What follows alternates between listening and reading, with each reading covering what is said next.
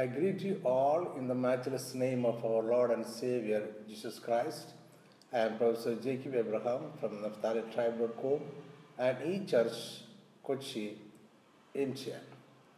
For this Sunday, I am intending to discuss one of the parables of our Lord Jesus Christ, popularly known as the parable of the wedding feast.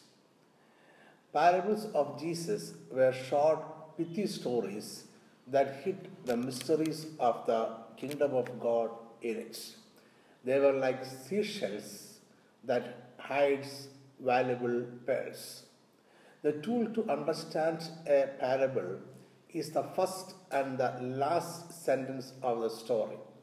In the introduction tells all what about it is and the conclusion tells us what we should learn.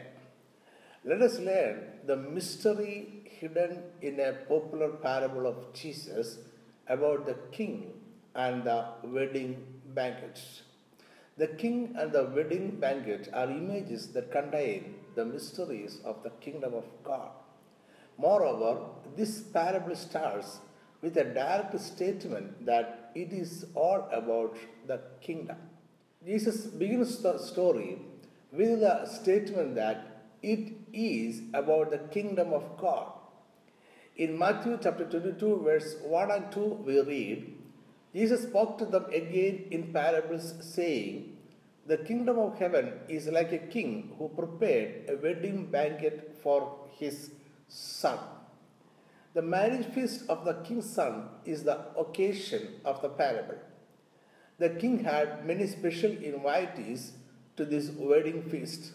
But tragically, all special invitees did not turn up at the right time of the feast. So the king became very angry and he ordered to gather a crowd from the streets. And thus, all sorts of people from the street are gathered for the wedding feast. But this is a wedding feast so it is not proper to attend the feast without appropriate clothes for the occasion.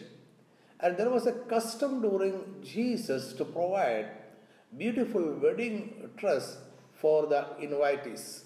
And Jesus is talking about that custom. The poor folks in the street had no wedding dress. They came in their usual dress.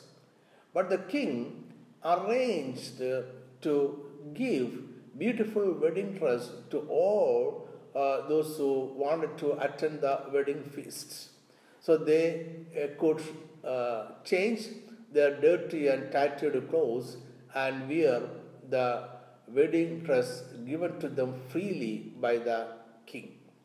So it was the wedding of the king's son, and it is not proper for uh, anyone to attend the feast without uh, wedding dress. So, wedding dress was distributed at the gate of the great banquet hall. The king in our story respected the free will of all of his citizens. It seems it was a country where people could live exercising their free will to accept or reject the king's orders. The special invitees to the feast had the freedom to attend or neglect the feast. That is why they went their own way, rejecting the kind invitation of the king. So the king declared freedom to the second batch of invitees also to accept or reject the special wedding dress. Now, free will is declared, but wedding dress was mandatory for entry into the banquet hall. Those who do not like to accept the wedding dress can still live outside of the banquet hall. Free will is always like that. We are free to accept or reject any orders of the king, but obedience is mandatory for all the blessings from the king. His citizens knew the real meaning of free will. So all of them accepted the wedding dress and entered into the banquet hall. None wanted to miss this special occasion and miss this rare opportunity to attend a royal wedding banquet. But one person was defiant and disobedient. he rejected the wedding dress and entered into the hall without it. Before the feast really began, the king entered the hall to check his guests. He was happy with everyone except one. He noticed that one entered the hall without proper wedding dress. That means he rejected the offer of a wedding dress freely given to all at the gate of the banquet by uh, the king. He rejected the order of the king, he has rejected the king himself.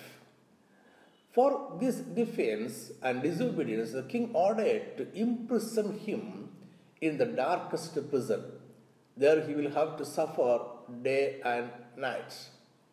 The parable ends with a declaration by the king, Matthew 22, chapter 14 For many are invited, but few are chosen.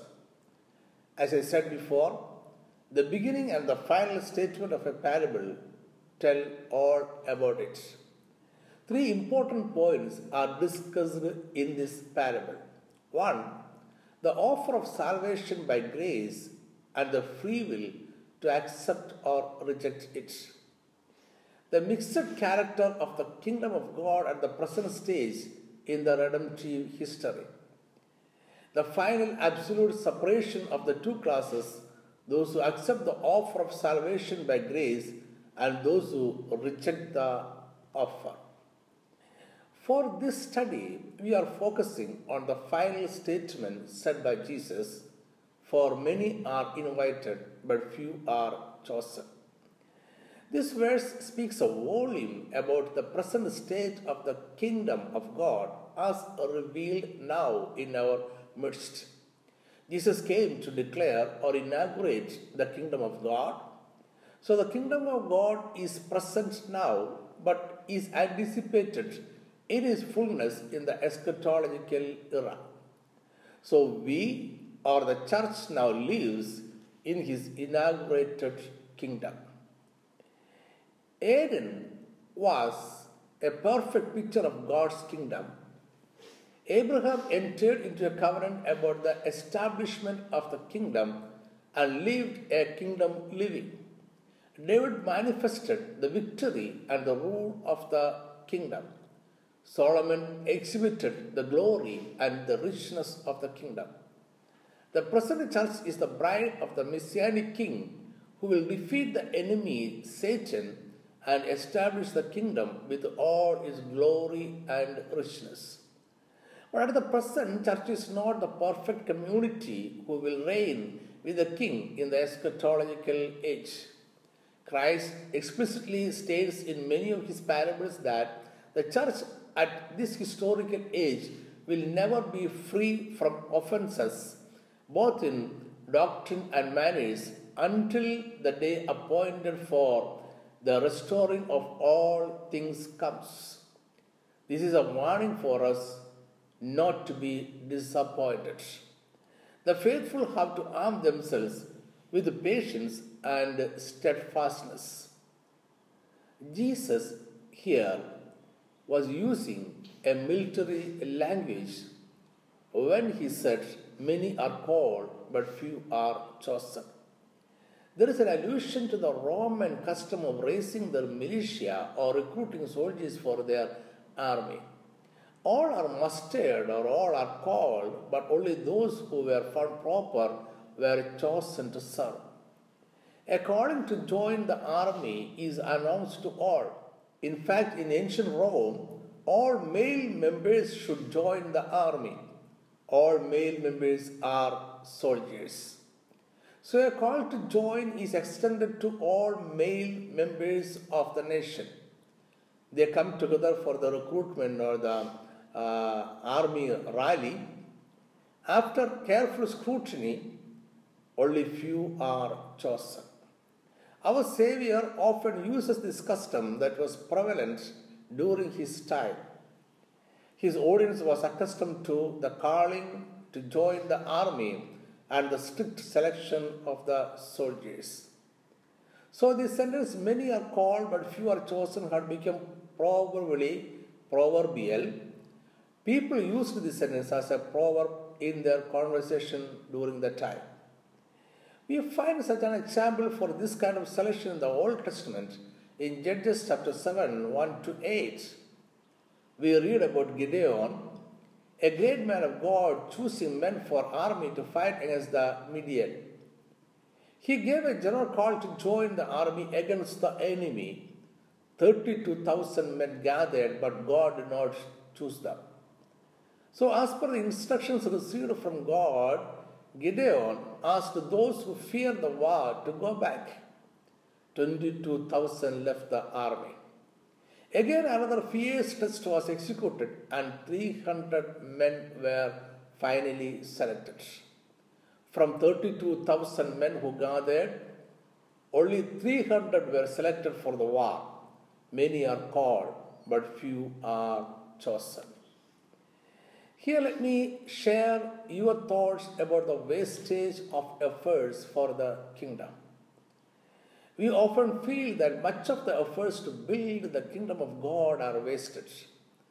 But the happy thing is that each of the seed that grows yields hundredfold fruits. Another famous parable of Jesus is the parable of the sower. A farmer went to his field to sow his seeds Unfortunately, many seeds fell down from his basket on the way. Some fell on the path, some other fell on rocky places, and some other fell among thorny bushes. Only one fourth of his seeds were sowed in the prepared fertile lands. That means three fourths of his seeds fell in uncongenial land and did not bear fruit. It is indeed a great waste of wealth. Then comes the marvelous surprise in the story. The one fourth of his seeds that was sowed in the fertile land produced more than the total number of seeds he, he carried from his home. They bore hundredfold fruits. One seed produced 100 fruits. That is more than the total number of seeds he carried from his home. That means that the chosen few are more than the rejected many. This idea of calling many and choosing few is well expressed in another parable of Jesus also. In Matthew chapter 13, verse 47 to 51, we read the parable of cronet and fishes. Here also, the parable is started with a statement that the kingdom of heaven is like a net that was let down into the lake and caught all kinds of fish. The word here used for net signifies a large dragnet which throws everything after it, suffering nothing to escape. This kind of dragnet tracks everything up from the bottom of the sea. Moreover, as this net dragged along with the boat, it keeps gathering all in the way, both good and bad, small and uh, great. But a separation takes place when it is brought to the shore. Those which are proper for use are preserved, and those which are not good are either destroyed or thrown back to the water. The Dragnet is a symbol for gospel. The invitation of the king is the extension of grace to all. The gospel is announced to all. All are offered salvation by grace through faith, and many respond positively. Many joined the present day church, but Jesus warns us that there are many in the church who, nevertheless, is not of the church. Though many are gathered, only few will be chosen. At length, the unfit, those who have not accepted salvation by grace, will be cast out. The full and perfect cleansing of them is deferred to the last day. A great day of judgment is a truth. Our Savior Jesus Christ reminded us about the great day of judgment. On that day, there will be a separation of the good and the evil. Jesus came to preach salvation, and Jesus did preach salvation. But the same Jesus spoke at many occasions about the sufferings in the hell and of the sufferings of the damned. In another parable about wheat and weed, we read in Matthew chapter 13, verse 24 to 43, Jesus spoke about the final separation of the wicked from the good and the punishment of the wicked. One farmer sowed good wheat in the field, but as he was resting in the night, the enemy came and sowed seeds of weeds among the good seeds of the wheat. Both grew up together to the time of the harvest. On the day of the harvest, the farmer ordered to collect the weeds separately and burn them. And he ordered to gather all good wheat and store them in his granary. Jesus tells his audience that the present day church is a field of wheat and weeds mixed together. Though gospel has only sowed good seeds of wheat, the enemy has sown evil seeds of weeds in the same field. Both the wheat and the weed are growing together in the field now. But a great day of judgment is coming. On this day of judgment by God, all evil weeds will be gathered and burned in the fire, and the righteous will shine like the sun in the kingdom of God. What is the selection process of the kingdom of God? What we should do to join the chosen people? Jesus used a military language when he finished the parable of the wedding feast. Many are called, but few are chosen. Jesus closed the parable with a warning that those who are left out of the selection process will have to face eternal torture in hell. Gospel is actually a call to join the army. It is a call to join the army of the kingdom of God. The purpose of the army is to establish the kingdom of God. But the kingdom of God is not of this earth. The kingdom Jesus spoke about is a spiritual kingdom. So the qualification for recruitment is also spiritual. The only qualification we need is a born again life. That means we have to take a decision to leave the side of Satan and sin and join the army of God. Simply, gospel is about a repentant life. As we repent, we leave the camp of Satan. Gospel offers the grace of God. Gospel offers salvation by the grace of God. Your faith in the crucifixion of Jesus is sufficient for acquiring salvation. As the king offered beautiful trust to all people from the streets, God is offering salvation to all by His grace. We have the freedom to accept or reject the offer. If we accept the offer, we will sit and enjoy the royal banquet, otherwise thrown into the hell. Let me conclude this message by two or three sentences. So, the parable of the wedding feast tells us that the present day church is a mixture of good and bad. It is a crowd pulled by the gospel net for a strict recruitment that will happen later. On the day of recruitment, those with the wedding trust received by the grace of the king will be chosen, or else will be thrown out. May God bless you through this message and meet you again next Sunday. Amen.